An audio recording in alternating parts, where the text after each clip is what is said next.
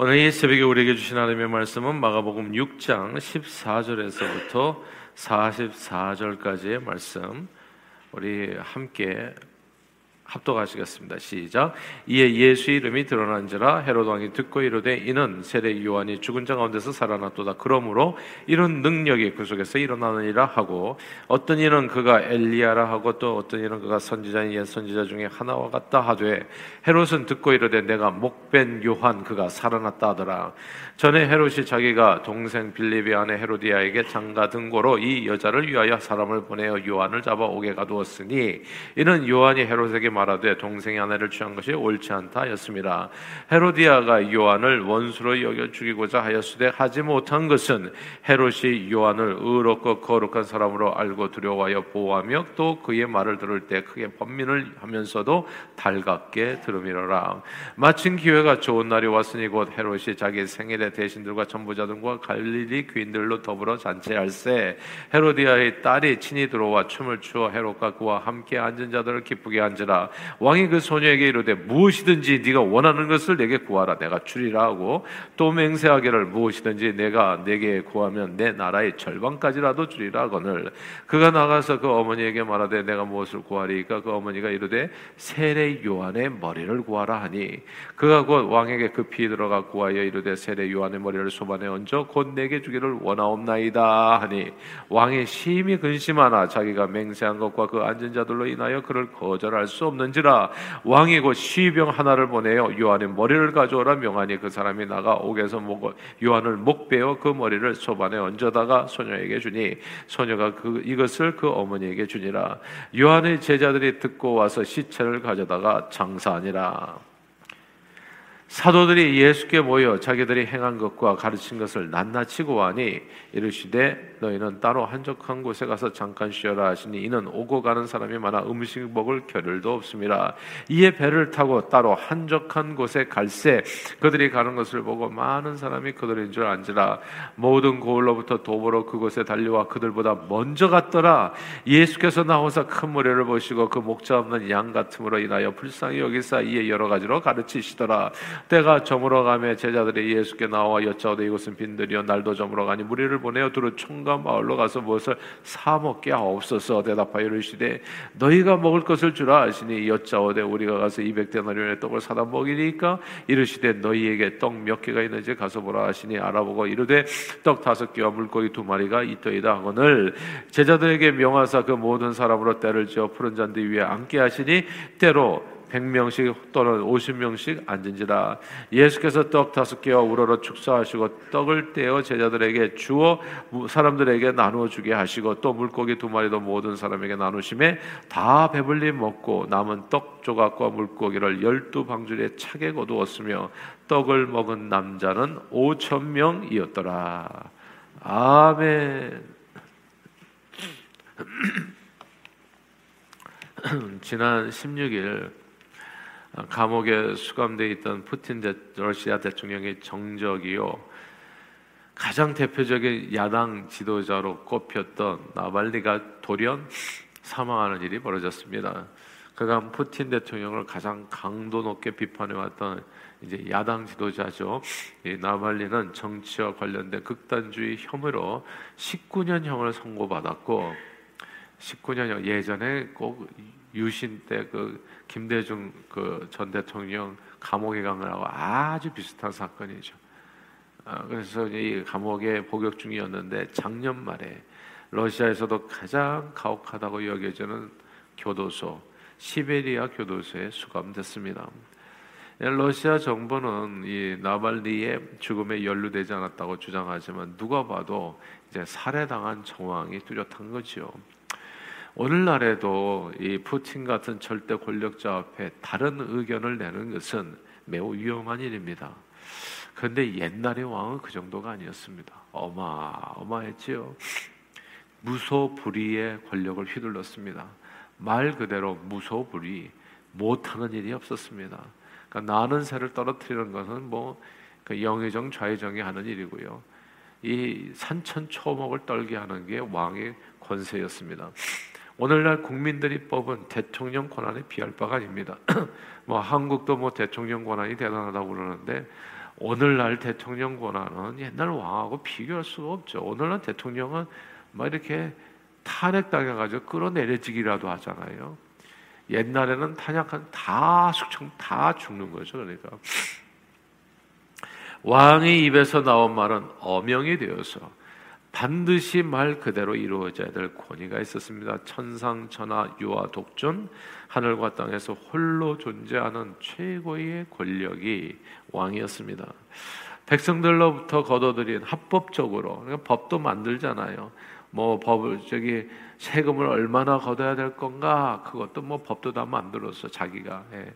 그래서 돈이 필요하면 더 많이 걷고 좀 예, 저기 이렇게 좀 풀어줘야 될까 약간 좀 풀어주고 예. 그래서 자기 내탕고를 창고를 가득 채우고 그래서 늘 산의 진비를 맛보며 잔치를 열고 먹고 마시고 여인은 얼마든지 천하첩으로 취할 수 있었고 자기 권력을 위협하는 사람들은 군사들 보내서 죽이면 되는 것이었습니다. 왕에게 감히 이래라 저래라 말할 수 있는 사람이 없었습니다. 짐이고 법이고 나라고 왕은 법 위에 존재하는 초법적인 존재였지요. 아, 백성들은 법을 지켜야 했지만 왕은 그 법을 넘어서 생각할 수 있는 유일한 존재. 예. 왕의 말이 이제 법이 되는 그런 왕 앞에서 자칫 새 치열을 잘못 놀렸다가는 그 말로 인해서 목숨을 잃을 수 있었기 때문에 그 누구도 감히 왕의 안전 앞에서 제가 감히 예, 고개를 들지도 못하고 말도 한마디도 제대로 못하지만 예. 이 왕의 행차가 있을 때는 훨훨 물렀거라 온 백성들은 그 그림자 앞에 고개를 숙여야 했습니다. 왕은 최고의 높은 자리에서 온 백성들을 굽어보면서 세상을 지배했습니다. 왕의 근처에 갈 수 있는 사람들이 있었어요. 일반 서민들은 불가능했고요. 오직 선택받은 사람들, 지체 높은 귀인들, 대신들만 함께 할 수 있었습니다. 예, 한국의 무슨 왕국의 경복궁이나 장덕궁이나 뭐 이런 데 이렇게 가 보면은 그래도 좀 이렇게 왕의 위험을 좀 느낄 수 있는데 제가 예전에 중국에 가서 보니까 어마어마하더라고요. 그 예.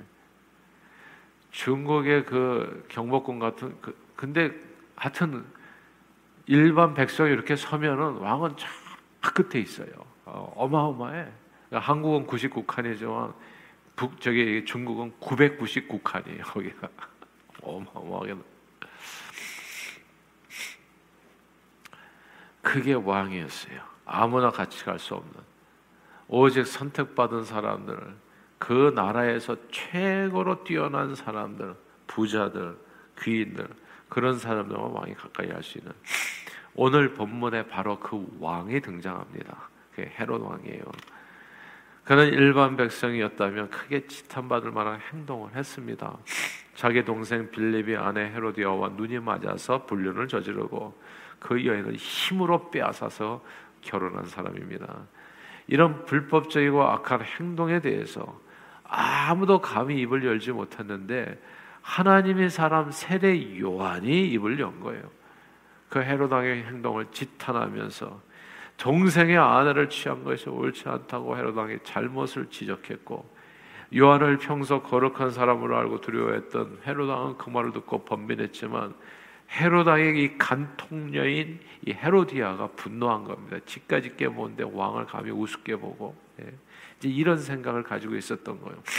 그래가지고 내가 한번 너를 반드시 손을 봐주리라 생각하는데 마침 좋은 날이 온 겁니다. 여러분 놀라워요. 죄를 지으려고 마음 먹잖아요. 그러면 반드시 기회가 옵니다. 예. 그래서 모든 게 사실 마음으로부터 시작되는 거예요. 우연히 이루어지는 게 아니라 그런 마음을 가지면 그런 기회가 오는 겁니다. 죄 지을 수 있는 기회입니다. 죄 짓기 딱 좋은 날이 정확하게 내 앞에 오게 됩니다. 그날이 온 거예요. 오늘 본문 21절입니다. 21절 한번 읽어볼까요? 6장 21절 말씀 시작. 마침 기회가 좋은 날이 왔으니 곧 헤롯이 자기 생일에 대신들과 천부장들과 갈릴리 귀인들로 더불어 잔치할세. 예. 마침 딱 죄짓기 좋은 날이 온 거예요. 여기서 헤롯이 자기 생일, 대신들, 천부장들, 갈릴리 귀인들 다 모아놓고 잔치했다. 일반 서민은 없어요. 가난한 자, 병든 자, 귀신 들린 자, 약한 자는 없어요. 다 강한 자, 잘난 자, 뛰어난 자, 네. 이런 사람들만 가득한 그것에 그렇게 모아놓고서 정말 이 음악 틀어놓고서 그리고 춤을 추게 하면서 잔치를 벌인 겁니다. 산에 진미를 차려놓고요. 헤롯은 세상에서 부자들, 잘난 사람들 초청해서 자기 생일을 자축하는 행사를 가졌습니다. 그리고 그 생일 잔치연에서 아 그래서 이게 가만 보니까 예.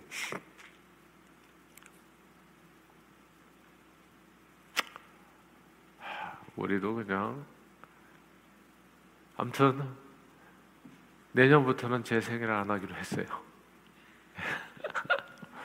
제가 암만 생각해봐도 이게 오랜 전통이었는데 성경을 읽다 보면 자꾸 걸리는 지점이 있어요.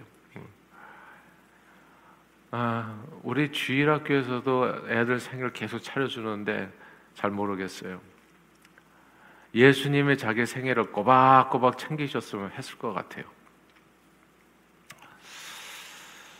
근데 뭐 아무튼 이게 분별이 약간 헷갈리는 순간들이 있어요. 이 헤로드 왕이 생일 잔치를 했다는 거예요. 제 얘기는 헤로드 왕이. 예.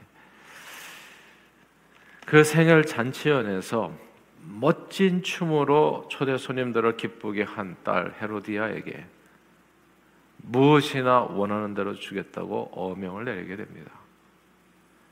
헤로디아의 딸은 자기 어미 헤로디아에게 물어서 매우 끔찍한 선물을 원하게 되지요.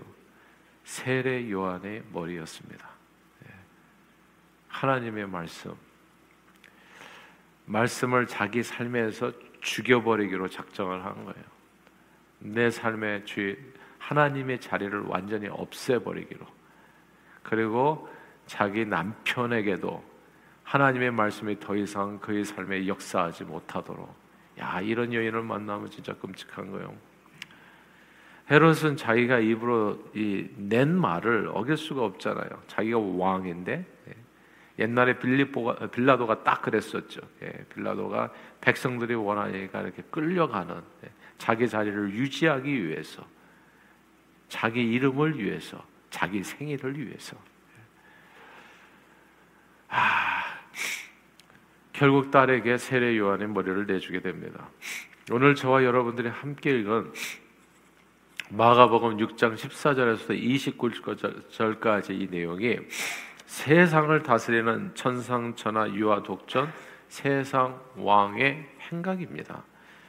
동생의 아내와 불륜을 저지르고 그 아내를 빼앗고 그것을 지적하는 의인을 죽이고 자기 생일을 위해서 배부른 귀족들만 초청해서 산의 진미를 차려놓고 먹고 마시고 즐기는 모습입니다. 자, 이게 이제 세상 왕이에요. 그런데 30절부터 사뭇 다른 왕의 모습이 나타납니다. 이 왕은 세상 왕과는 정말 다르게 행동해요. 일단 세상 왕과 다른 게 뭐냐면 자기 생일 잔치가 없어요. 세상 왕은 자기 생일 잔치가 있고, 근데 하나님 왕은 이, 이 다른 왕은 자기 생일 잔치가 없어. 생일 잔치에 다 가난한 자, 병든 자, 약한 자를 초청하는 왕이에요. 매일같이 생일 잔치 알고 보면 내 생일날 선물 받기 위해서 그거 아니고 이 왕은 그냥 모든 사람에게 늘 선물을 주시는 왕이에요. 가난하고 병들고 귀신 들리고 죄로 인해서 죽어가는 사람들을 섬기는 일에 이 왕은 너무 바빠요. 그래서 오늘 31절에 보니까 자기 밥 먹을 시간도 없는 왕이에요.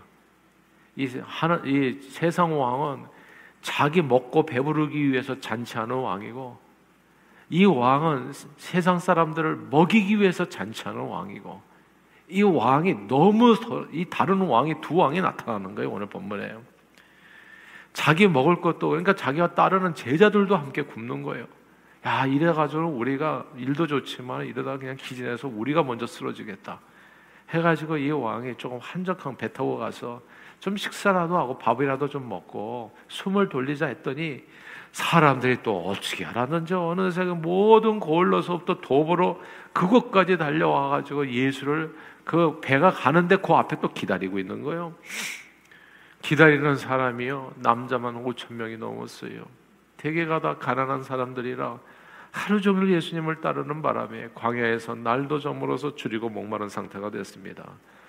그때 예수님이 그냥 보내려니 그 수많은 사람들을 이제 먹이기가 어렵잖아요. 200대나 일어나 된다고 하는데 그러니까 오늘날로 말하자면 음, 원대 단위원이 하루 일당이니까 하루 일당을 뭐 요즘 100불인가요? 하루 일당 100불 아니죠. 이제는 200불이죠. 노동자 200데나리온이라고 한다면 그럼 이제 이게 4만 불이 넘는 돈이 될까요? 예. 아무튼 이게 갑자기 이 큰 돈이 없고 그 다음에 이게 엄두가 안 나는 어느 식당도 없어요. 5천 명 남자만 그럼 여자들과 아이들까지 하면 거의 2만 명이 될 텐데 2만 명을 수용할 식당이 이 세상에 어디 있습니까? 근데 주님은 그들이 불쌍했었던 거예요. 그때 주님이 100명씩 50명씩 때로 앉게 한 다음에 물고기 두 마리와 떡 다섯 개를 들고 하나님 아버지께 감사 기도를 올리게 됩니다. 주여 고맙습니다. 그리고 그, 그 물고기와 그 떡을 떼어서 이제 나누어 주게 되죠. 아, 그러자 놀라운 기적이 나타나요. 그 가난하고 병들고 연약한 사람들이 한 사람도 빠짐없이 다 먹고 그리고 열두 광주가 남는 놀라운 하나님의 축복을 경험하게 됩니다. 이게 세상 왕과 예수 우리 왕에 대한 이야기예요. 오늘 본문 얘기가. 우리는 무엇을 쫓아서 살아가는지 저는 교육이라는 게 딴 게 없다고 생각해요. 예수님의 행적을 앞에다 두고 그걸 따라가는 게 교육이라고 생각해요. 세상 왕을 따라가는 게 교육이 아니고 세상 왕 따라가는 거는 자기 생일 참지 맨날 성대하게 만드는 거. 그게 세상 왕 따라서 살아가는 길이에요. 그래서 자기 친구들, 자기 좋아하는 사람들. 근데 이거를 이제 어떻게 바꿔야 되냐면 그럴 모든 에너지를 모아가지고 잔치를 다르게 하는 거죠. 베푸는데 하는 거예요, 사실은. 그것이 우리 주님이 우리에게 보여주신 길이었던 겁니다. 저는 그것이 우리 자녀들에게도 이게 제대로 된 교육이 되어줄 수 있으면 좋겠어요. 전부 다 다 나나 나만 아는 세상이잖아요. 내가 높임을 받고 내 생일에 내가 잔치하고 내가 선물을 받고. 예. 근데 예수님의 삶은 보면은 참 우리를 당황하게 하는 순간들이 있어요. 그러니까 이 정말 잔치가 벌어진 거예요. 두 곳에서 다 생일 잔치가 벌어진 거예요. 세상 왕의 생일 잔치가 벌어지고 한 것은 예수 우리 왕의 생일 잔치가 벌어진 거예요.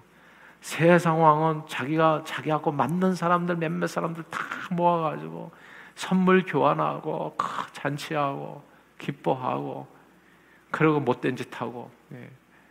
근데 하나님 우리 왕은 그 순간에 진짜 이것도 잔치예요. 근데 그 잔치가 완전히 방향이 다르잖아요.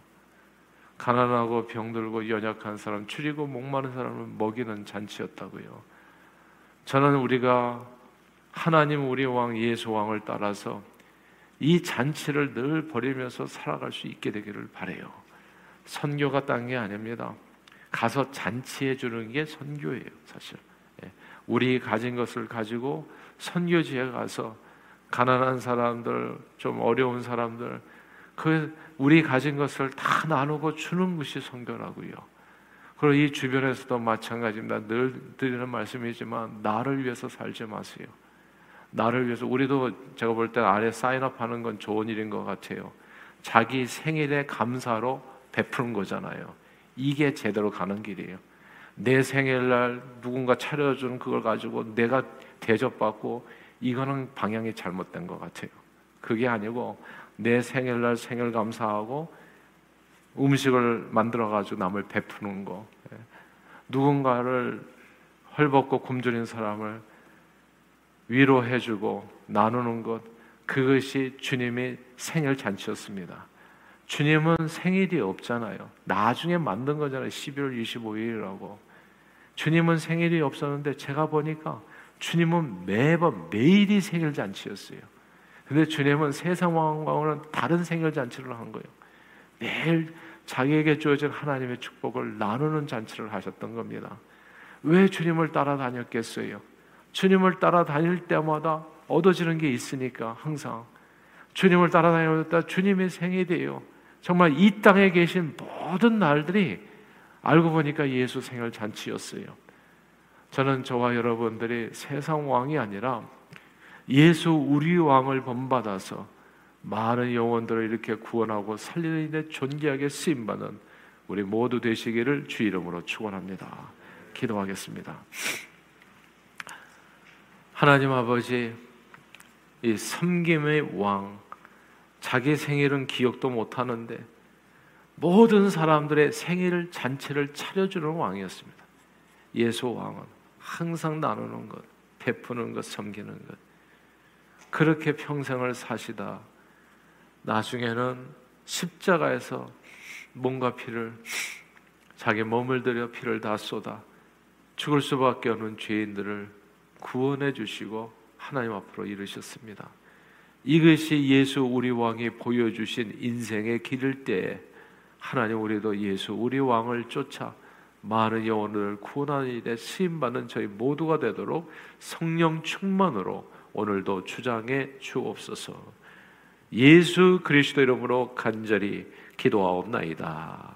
아멘.